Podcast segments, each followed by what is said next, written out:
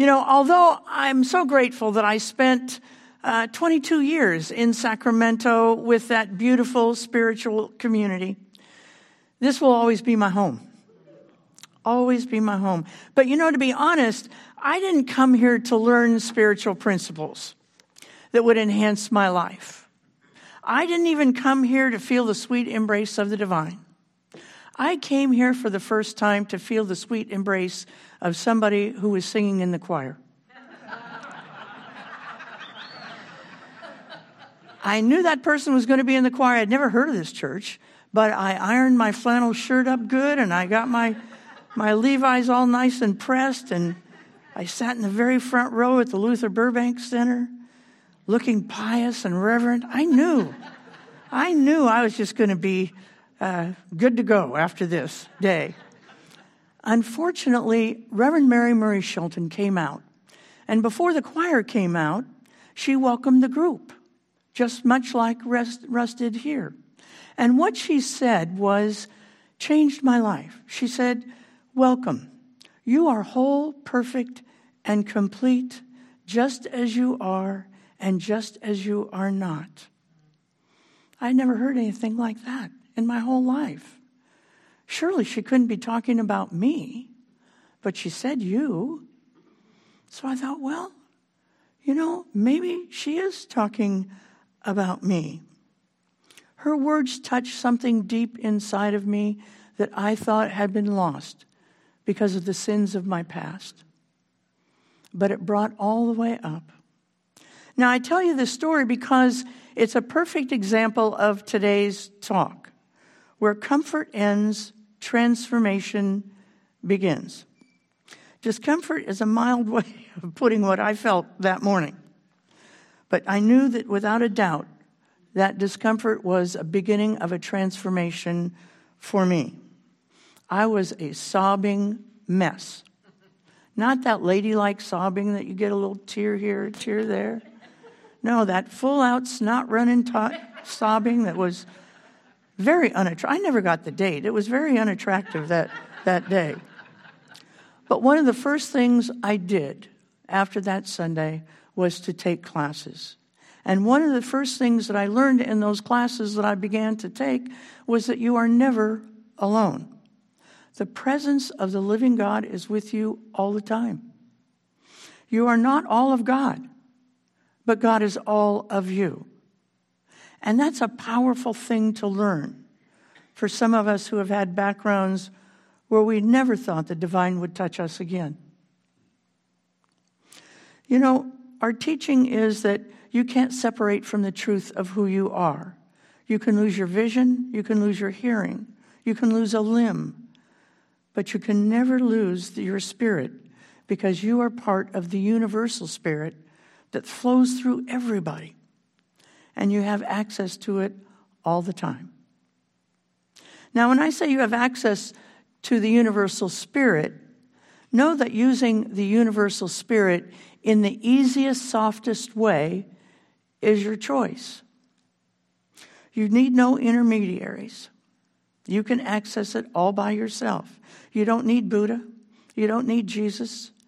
You don't need Muhammad. You don't need Lao Tzu. You don't even need a minister, an imam, a rabbi. You don't need anybody.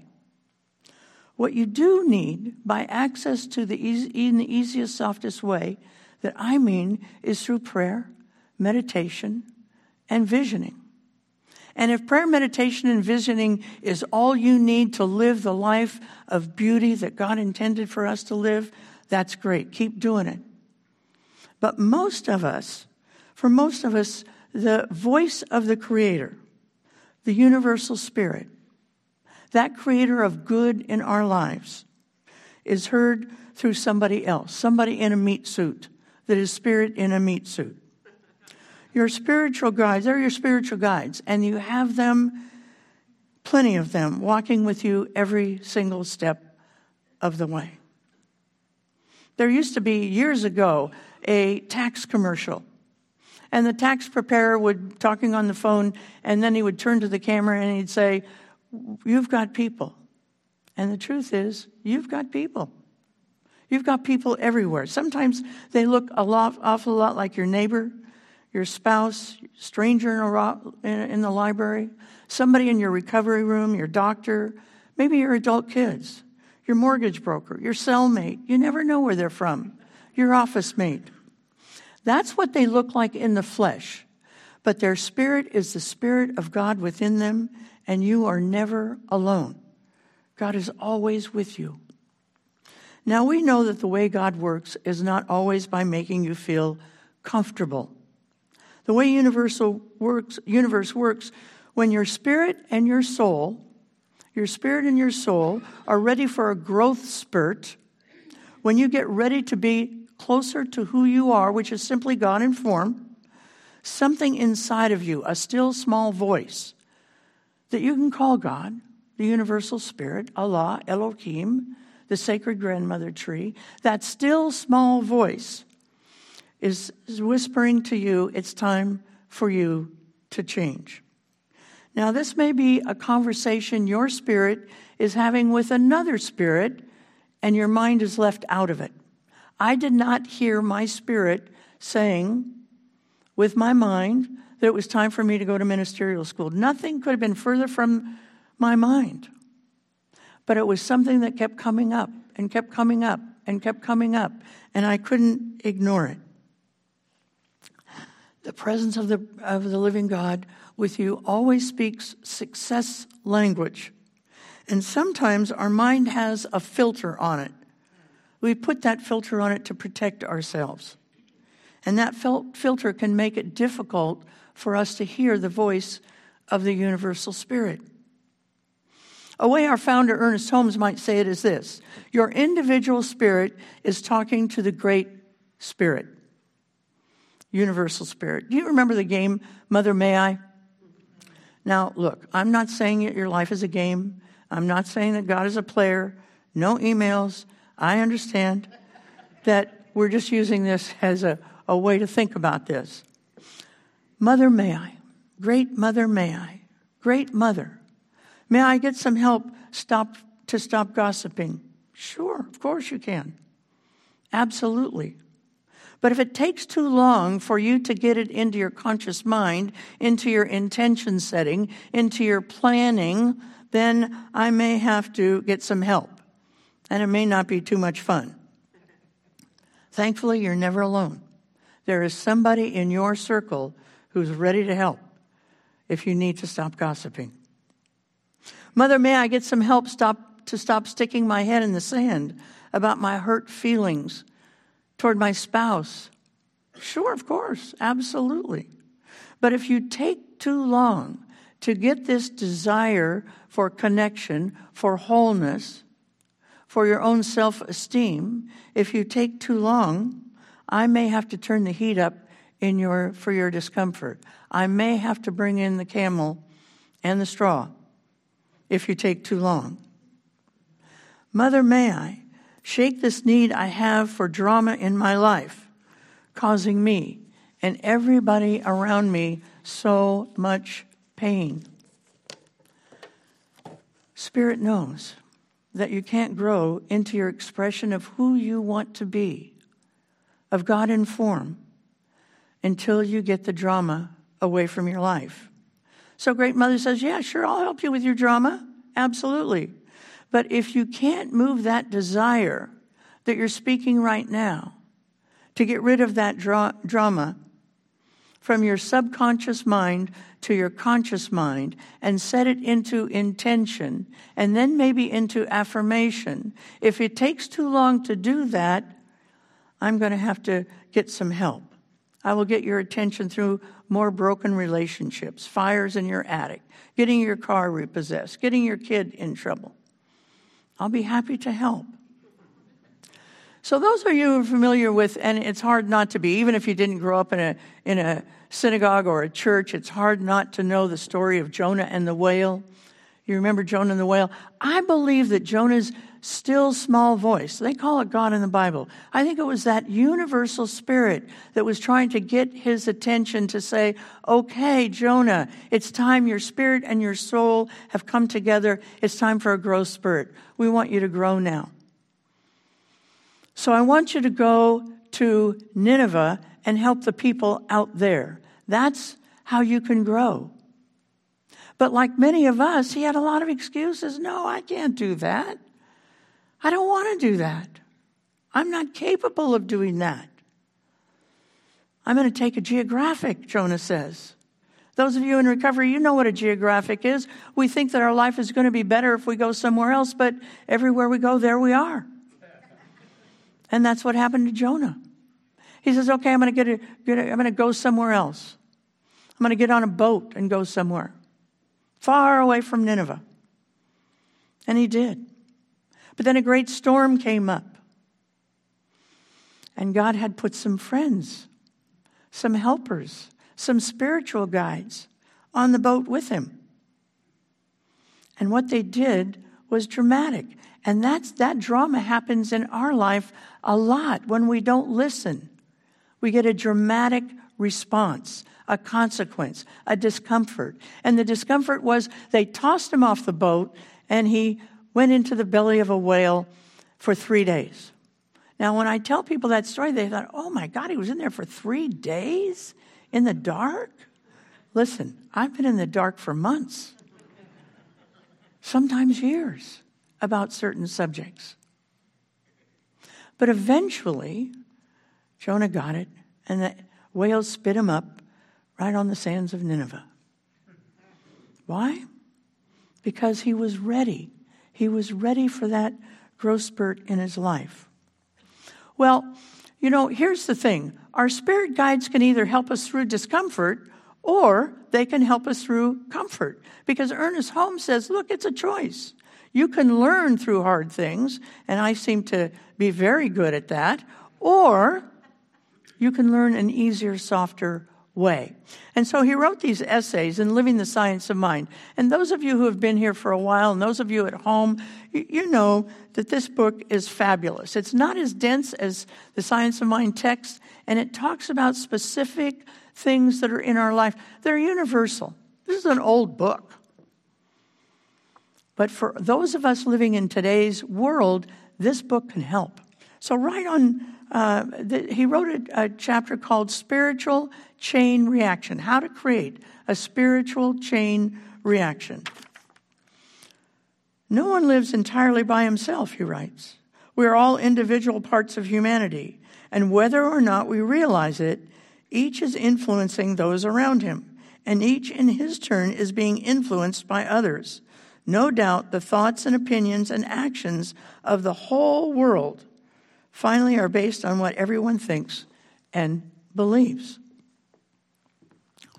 I believe that we all have a desire to positively influence each other, and especially people who come to a community like this, where there is very few opportunities for us to legitimately and authentically say there's a them and there's an us.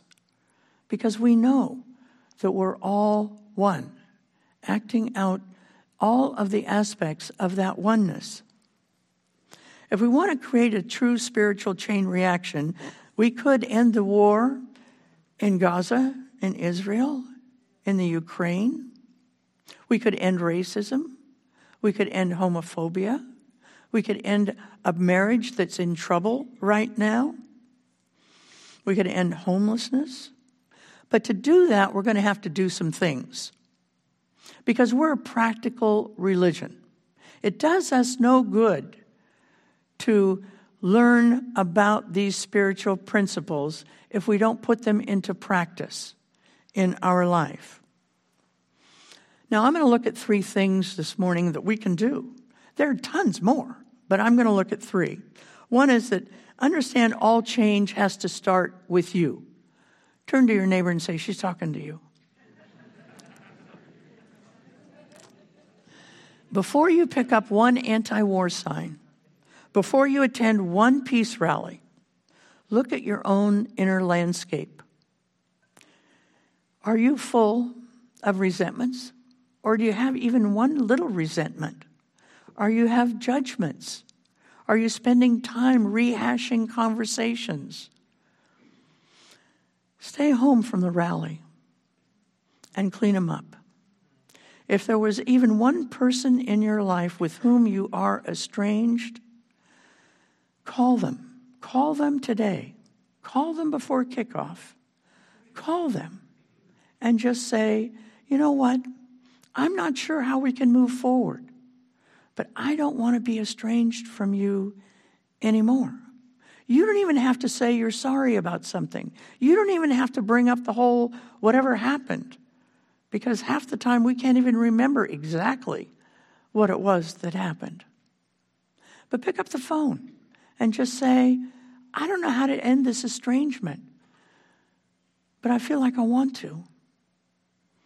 Now, look, you can say, yeah, yeah, yeah, yeah, do it. It will change how you feel about yourself. And when you change how you feel about yourself, you automatically change how you feel about others. Is there a place for peace placards and rallies? I attend them all the time. But if you want real peace, everlasting peace, that peace that's beyond understanding, you will only find it in the field that the Persian poet Rumi talks about that field beyond right and wrong. That field beyond right and wrong is never meant to be experienced by yourself. It's always meant to be experienced with others, in community, in dyads, in families.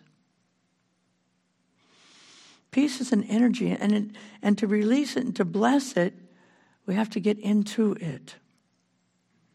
You can start a spiritual chain reaction by cleaning up any internal landscape that's anxiety producing for you. The second one is develop the gift of saying goodbye. Develop the gift to say goodbye. If someone doesn't want to be around you, just say goodbye to them. Remember, this is a spiritual chain reaction. We're allowing our spirit to touch the spirit of somebody else. You can't own somebody else, you can't own their spirit. And when you try to hold on to somebody else's spirit, you fail always, every time. When we try, we break the spiritual chain reaction. And I'm not just talking about primary relationships, but I'm talking about relationships maybe of your young adult kids, your friends, jobs. Develop the spiritual practice of saying goodbye. If it's their decision to walk away from you, move on. Much as you might try, it's never going to work to say, come back here in all the variations you and I have tried. Ordering the person, threatening the person, making the person jealous. All good temporary fixes, but they're not going to last. If your spirit is going in another direction, it's only temporary. Some of us are trying to change, change them and get them to stay. Now, saying goodbye is not easy. I had to learn that in recovery. Saying goodbye to my drinking buddies was painful. I wanted them to come with me, but I eventually had to say, our spirits are going in different directions.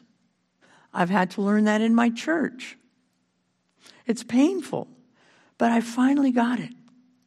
I get to honor their spirit by gently saying goodbye to them instead of trying to make them stay, make them change, or make myself sick by making myself do the impossible thing of trying to make my spirit change, or to give them food that no longer nourishes them. Let's remember that spiritual practices are not just prayer and meditation, saying goodbye to people and situations that need to leave is a powerful spiritual practice. The last one, number three, is remember what we teach here. It's all God and it's all good. Now, when we say it's all God and it's all good, clearly we're not saying it's all God and it's all happy because it's not happy. Sometimes discomfort makes way for transformation. And discomfort is not a happy place to be, but it is a good place to be. It's all God and it's all good. So I'm going to ask you as I close up to recommit to a spiritual practice that I try to remind myself twice a year. And it's this starting today, 21 days of consecutive no complaining. 21 consecutive days of no complaining. Now, consecutive means this day three, somebody says something mean to you, and all of a sudden you're calling your posse. Do you know what she said now? No. 21 days, absolutely no. And sometimes it, it's taken me a month, sometimes it's taken me two months to reach 21 days. But at the end of 21 days, I started a spiritual chain reaction. You'll enliven your own spirit. Now, here's the thing every time somebody says something that makes you want to complain, I'm going to give you a phrase that will help you. And that phrase is this God, that's great. you just got laid off. God, that's great. Your kid slams the front door. God, that's great. Whatever it is that's happening to you, if you can try and put that phrase into your heart and mind and your mouth, things get a lot easier. Discomfort is the way to transformation. It's a fabulous way to do it. It's not the easiest way, but it's a way that we have the tools and the community and the practitioners and the ministers to help us through. God bless you.